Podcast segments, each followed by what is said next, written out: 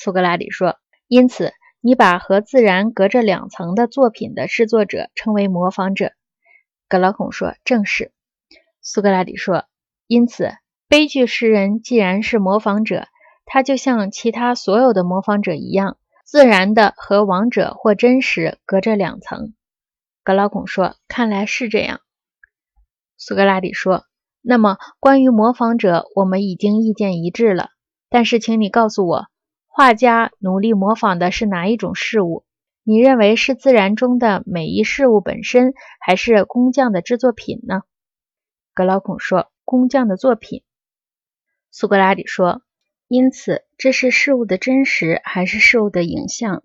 这是需要进一步明确的。”格劳孔说：“我不明白你的意思。”苏格拉底说：“我的意思如下：例如一张床，你从不同的角度看它，从侧面或者从前面或从别的角度看它，它都异于本身吗？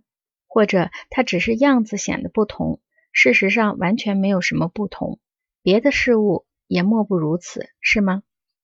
格劳孔说：“只是样子显得不同，事实上没有任何区别。”苏格拉底说：“那么，请研究下面这个问题：画家在做关于每一个事物的画时，是在模仿事物的实在本身，还是在模仿看上去的样子呢？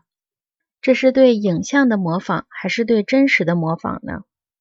格老孔说：“是对影像的模仿。”苏格拉底说：“因此，模仿术和真实距离是很远的。”而这似乎也正是他之所以在把握了事物的一小部分，而且还是表象的一小部分时，就能制造任何事物的原因。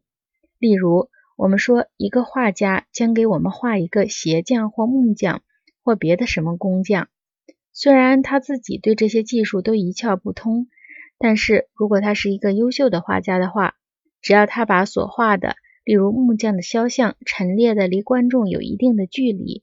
他还是能骗过小孩和一些笨人，使他们信以为真的。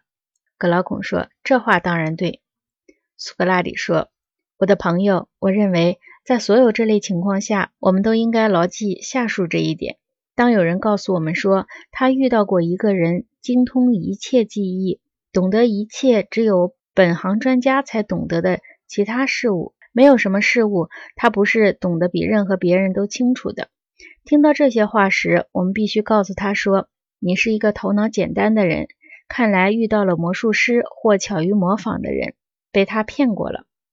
你之所以以为它是万能的，乃是因为你不能区别知识、无知和模仿。”格老孔说：“再对不过了。”